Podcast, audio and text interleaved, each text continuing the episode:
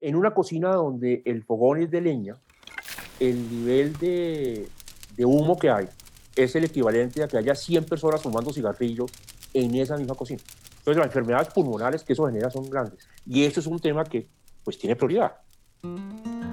Hoy en día es normal escuchar a los medios y noticieros hablar constantemente sobre el futuro y todo lo que actualmente se viene haciendo en temas de sostenibilidad y energías renovables. Así como es común escuchar varias charlas, foros y debates centrados en cómo los vehículos eléctricos, paneles solares y empresas sostenibles serán los protagonistas principales dentro de unos cuantos años. Pero pensar tanto en el mañana hace que nos olvidemos de eso que está pasando hoy, de todo lo que está a nuestro alcance y de lo que desde ya podemos hacer para que ese anhelado futuro no sea algo tan lejano para nosotros. Es por eso que hoy vamos a hablar de una de esas nuevas alternativas como el GLP, y para eso lo haremos a través de Gasnova, la Asociación Colombiana de este combustible, donde su propósito es promover los distintos usos de esta fuente de energía para que los problemas que tenemos hoy no sean una preocupación del mañana. Bienvenidos a un nuevo episodio de What What. Gasnova es la, Asociación Colombiana del, del, GLP, del gas licuado del petróleo. Y nuestro objetivo, nuestro propósito es generar las condiciones para que el sector en el país crezca. El protagonista de este episodio es Alejandro Martínez, presidente de Gasnova, la Asociación Colombiana de Comercio de GLP. Pero antes de seguir es importante que entendamos con claridad de qué nos habla Alejandro. El gas licuado del petróleo o GLP es un combustible que proviene de la mezcla principal de dos hidrocarburos, el propano y el butano, así como de otros en menor proporción y que a la vez se obtiene del resultado de dos procesos industriales, como la refinación del crudo de petróleo o del proceso de separación del gas natural en los pozos de extracción de este mismo. Y cuando decimos licuado no nos referimos al acto de licuar dos cosas, les hablamos del proceso químico en el que una sustancia gaseosa pasa a ser un líquido. Ahora, este no es un tema nuevo, así que para entenderlo mejor es importante que primero hagamos un breve repaso de historia. Hace 40 años, entre 40 y 50 años, el GLP se utilizaba en todas las casas en Colombia. Era lo que llamaban los, los cilindros o las pipetas de propano. Cuando se dieron los descubrimientos de, de Cusiana y Cupiagua y de allá en la Guajira, de Chuchupo y Ballena, descubrimientos petroleros de gas natural. Se estableció en la década de los 90 el programa de masificación del gas natural. Y eso llevó a que en todo el país se promoviera, y hubo todo tipo de incentivos, subsidios, etcétera, el uso del gas natural. Y el propano quedó en la idea de la gente que era algo que, tiene que ser reemplazado por el gas natural.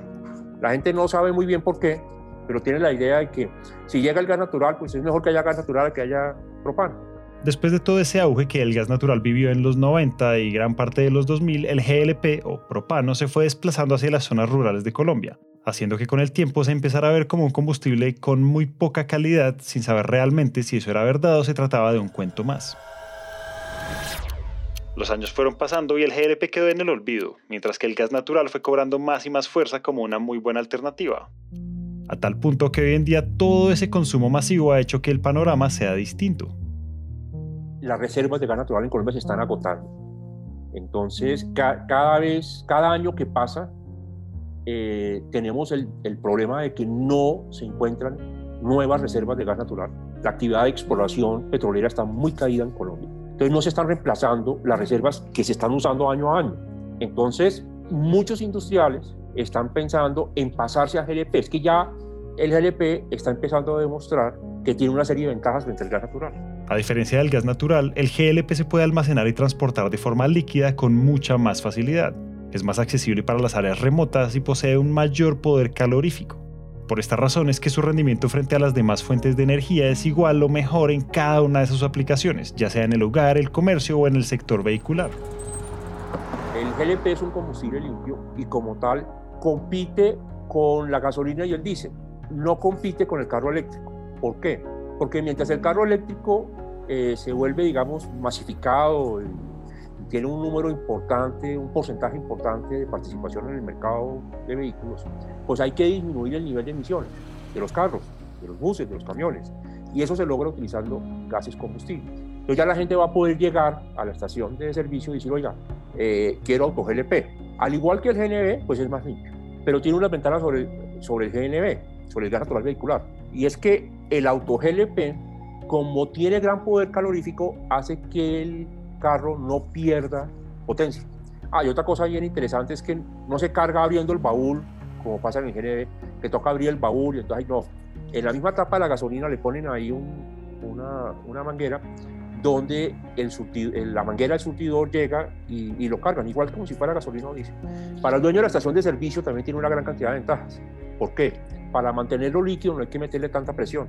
Entonces, a diferencia del GNB, en las estaciones de servicio no hay que poner compresores. Puede en el mismo surtidor eh, comprar un surtidor que también dispense GLP sin necesidad de hacer esas inversiones. Puede costarle un 10 o un 15% el valor de la inversión comparado con el GNB.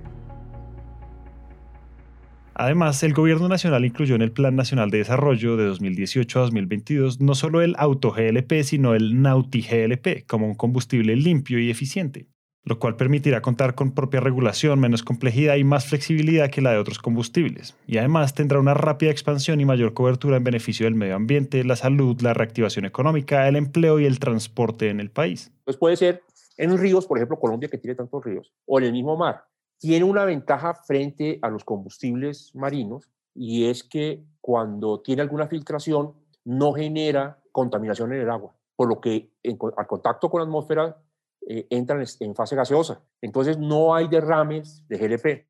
Pero, ¿en dónde se puede aprovechar? En otras palabras, es muy fácil hacer la conversión a GLP. Entonces, lo que quiere decir todo esto es que con el pasar de los días el GLP se ha convertido en el cómplice perfecto para una transición oportuna si de combustibles se trata.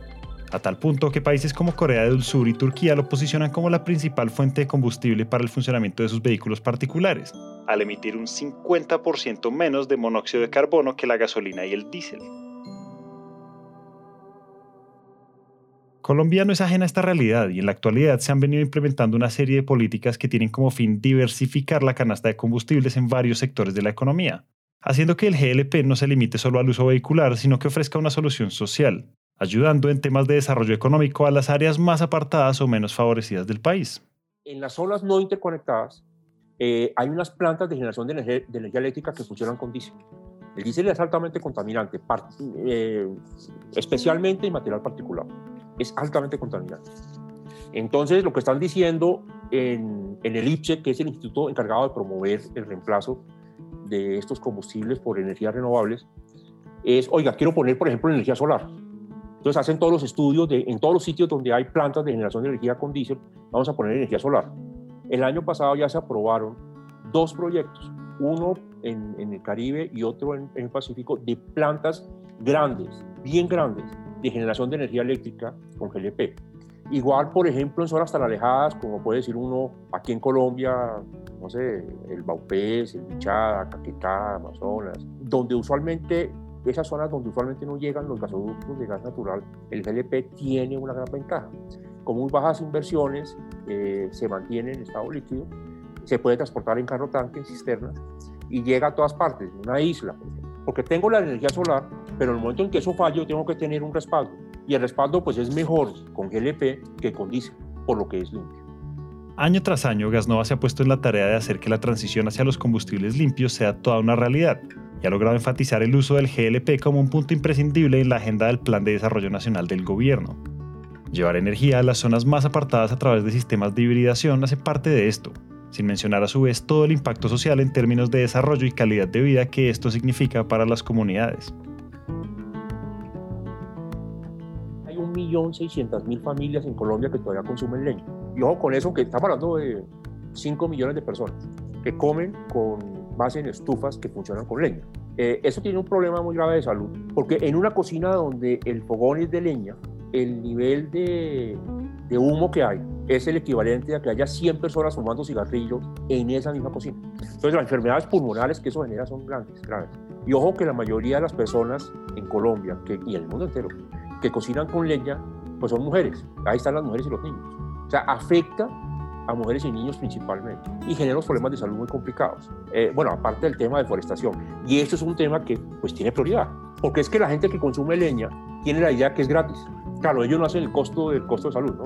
¿Cuánto cuesta una enfermedad pulmonar y cuánto cuesta ir al médico? Entonces, eso no, no lo tienen en cuenta.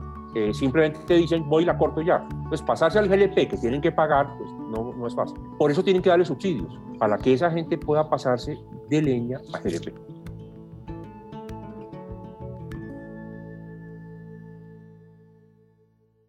En búsqueda de soluciones que pudieran impulsar este cambio, en 2019 el gobierno nacional contrató un estudio que dio como resultado al GLP como la mejor alternativa de combustible en comparación al gas natural, diésel y carbón, no solo en términos de eficiencia, sino también del ahorro que representa para la economía. El GLP se ha vuelto competitivo. ¿Por qué se ha vuelto competitivo? Hombre, porque Copetrol está ofreciendo cantidades suficientes de GLP al mercado nacional. Y a la gente que consume GLP, que en su mayoría es estrato 1 y 2, el tema de que le suba, pues no es fácil explicarse. ¿sí? Es que, ojo, son 12 millones de personas que en Colombia consumen GLP. Hay 5 millones de personas que consumen leña. Esas personas podían pasarse a consumir GLP. Y el año pasado Copetrol empezó a ofrecer una gran cantidad de GLP suficiente como para abastecer el mercado nacional. Entonces yo soy optimista que el año entrante va a pegar una avanzada muy fuerte. Por eso Gasnova se está moviendo y está ayudando al gobierno en todo lo que el gobierno considere y vayamos avanzando. El panorama no podría ser más alentador.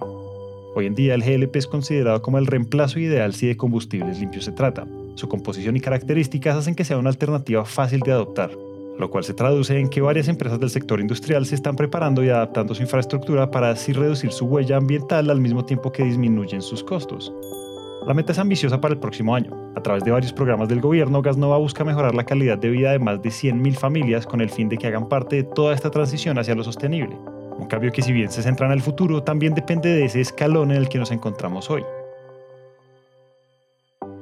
Yo creo que lo más importante es pensar en que tenemos una responsabilidad frente al planeta muy grande y que el país tiene que avanzar hacia fuentes de energía limpias y en el momento de transición, o sea, para pasar de lo que hay hoy de combustibles altamente contaminantes a fuentes de energía renovables, los gases combustibles se les considera fuentes de energía de transición. Entonces, a la medida en que podamos hacer un esfuerzo y contaminar menos, es una maravilla. Y eso, eso implica, por supuesto, desde tener las dos bolsas en, la basura de la casa, una para los plásticos y la otra para los orgánicos, eh, hasta llegar y decir, oiga, ¿sabe qué? Me va a pasar un combustible limpio. Y el GLP ofrece eso es un combustible que da la oportunidad a la gente de ayudar, de colaborar.